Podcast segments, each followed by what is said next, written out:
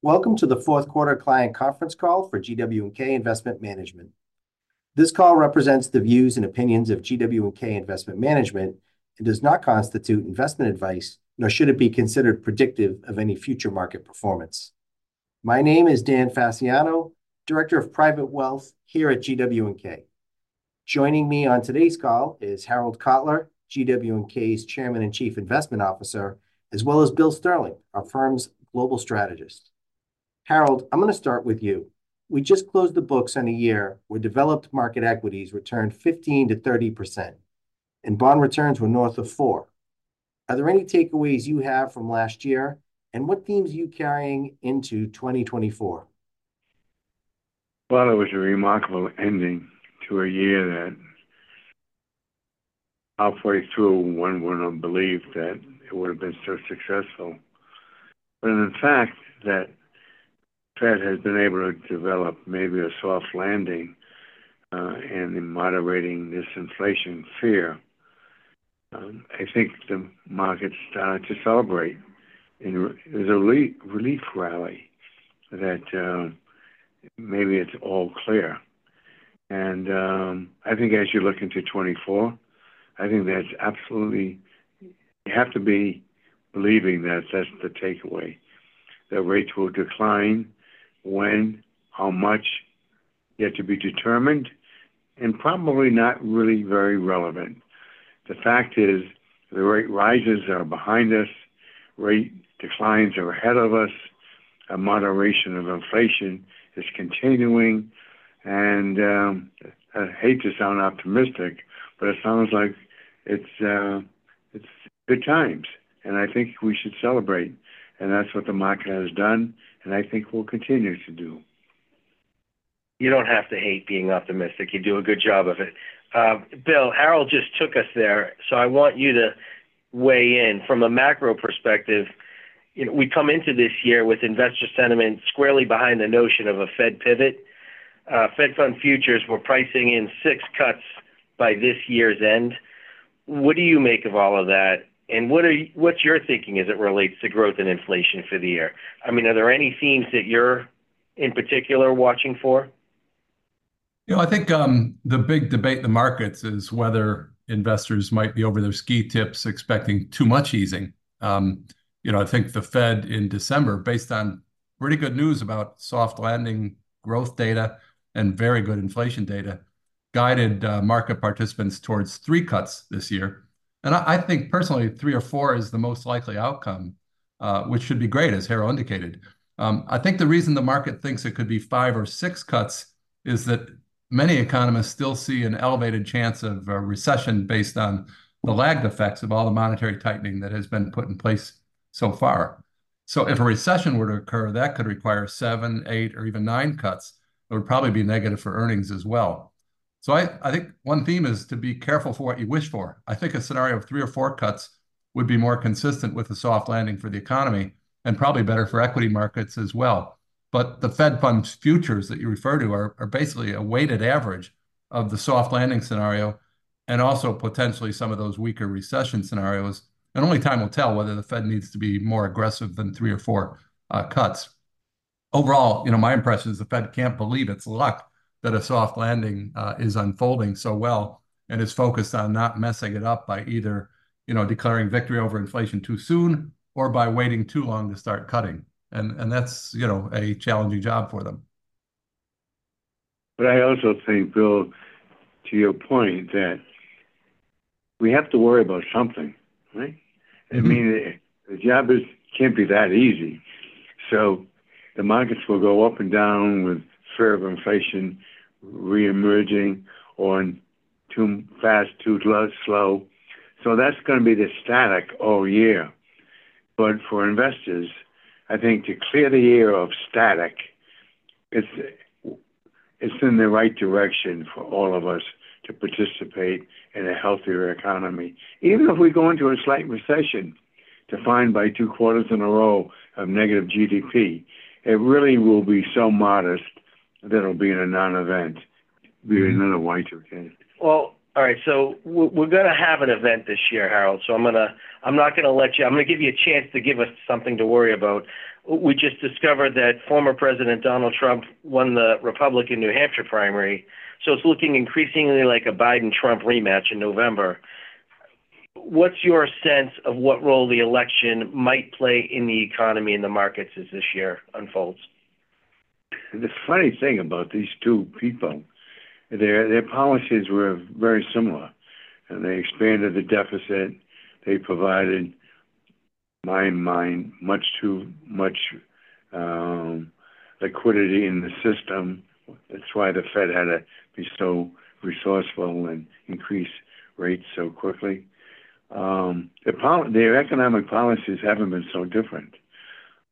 And my drop back is, the U.S. economy really is not that dependent on who's president.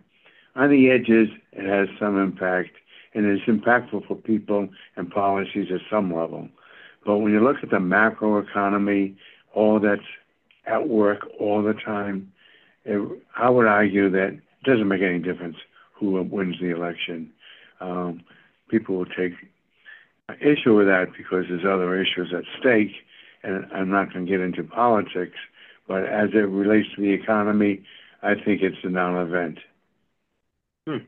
Well, Bill, I wanna take it then squarely back to the economy and rates.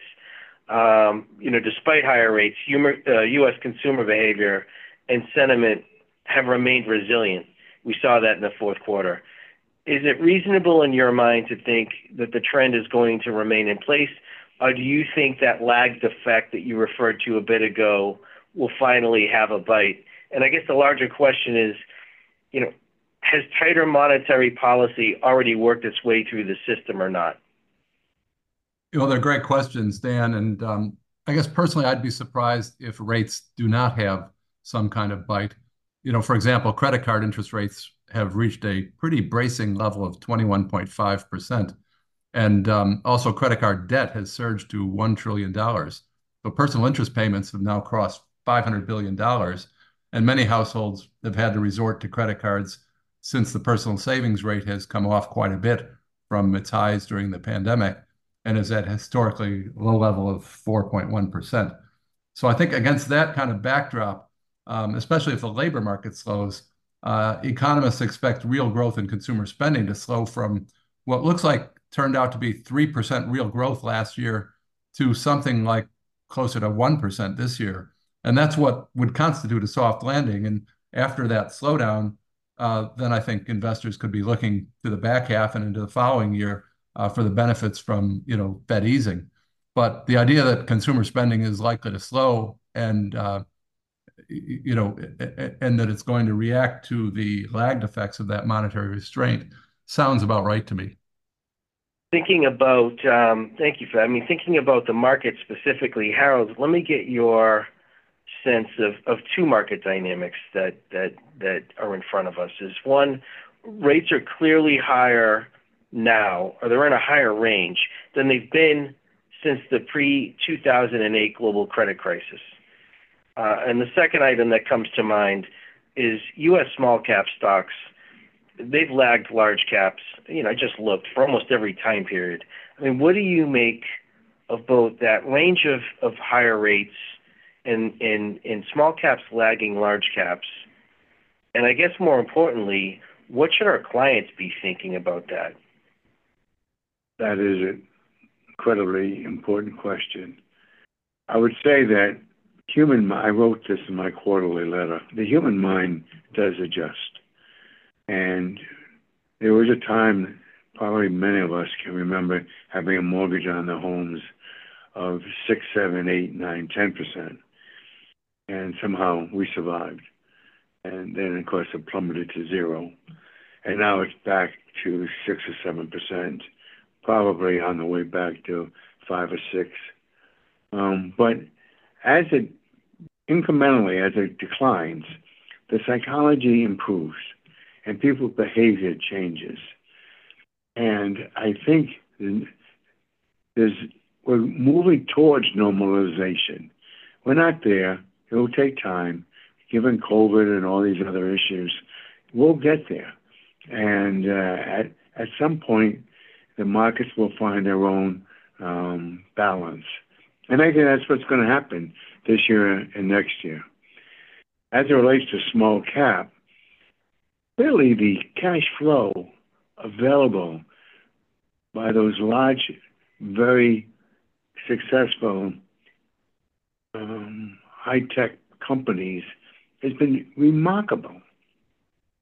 The amount of liquidity and availability of to invest in new technologies is tremendous amongst uh, those seven sisters that everybody talks about. And small cap have been has been left uh, behind. Now, one has to believe that in this wonderful country, entrepreneurs are still doing what they should be doing and building businesses and doing it correctly. And sooner or later, they'll be recognized in the marketplace. Um, I don't think it means one or the other. I think both sectors can do well. I think the high tech companies with huge cash flows that make acquisitions anytime they want and buy new technologies anytime they want are going to be overwhelmingly successful. I also think entrepreneurs, God willing, still have a way to make money, make a piece, make a make an effort to get a piece of the apple and succeed.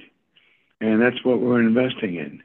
And the, the valuations uh, are, are, are compelling. So it, it's too tough to make a choice.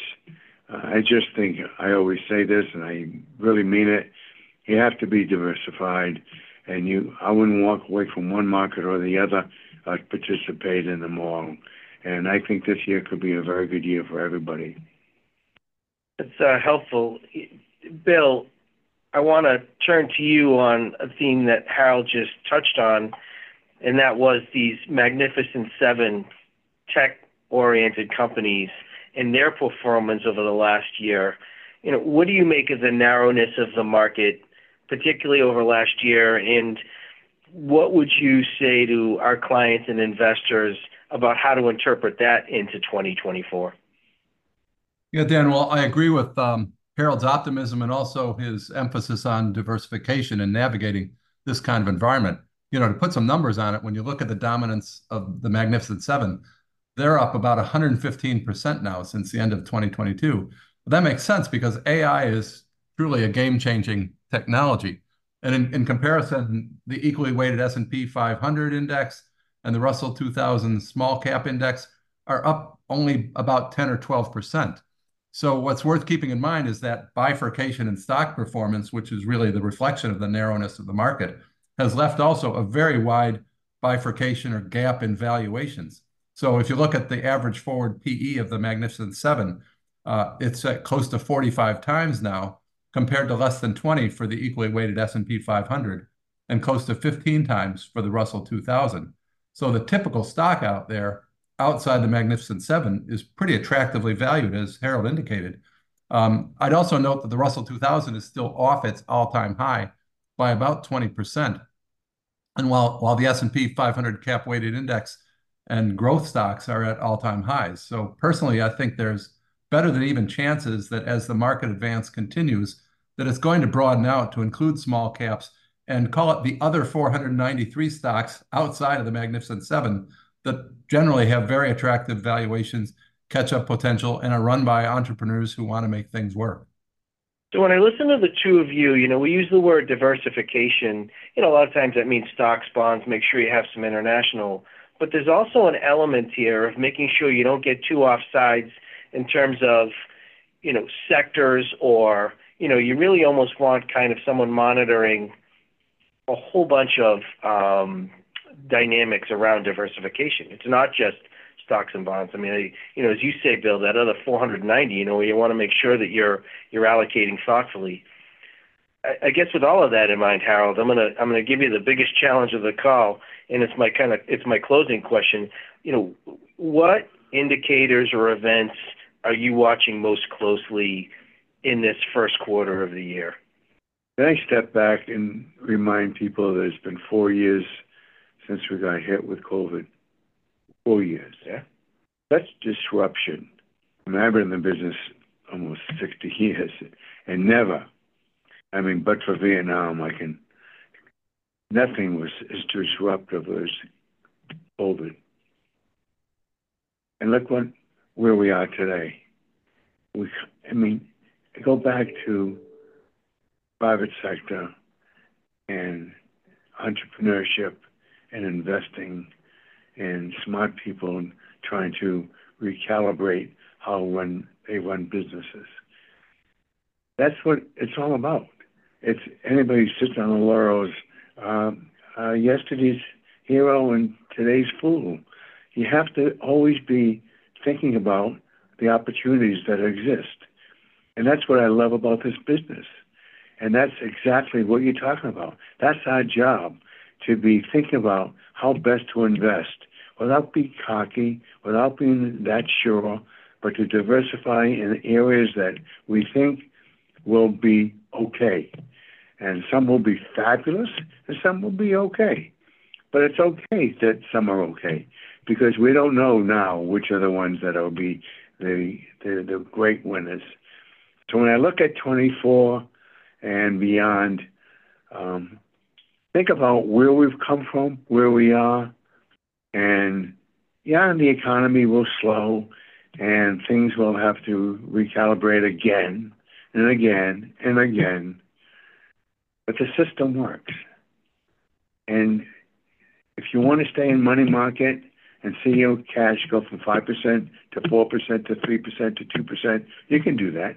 Uh, in the end, you'll, you'll have to eat cereal on your retirement. Or you can invest in this great, wonderful experiment called entrepreneurship in America and participate. And I just think it's the gift that we've been given to have all our energy and focus and creativity into how to be the best we can be.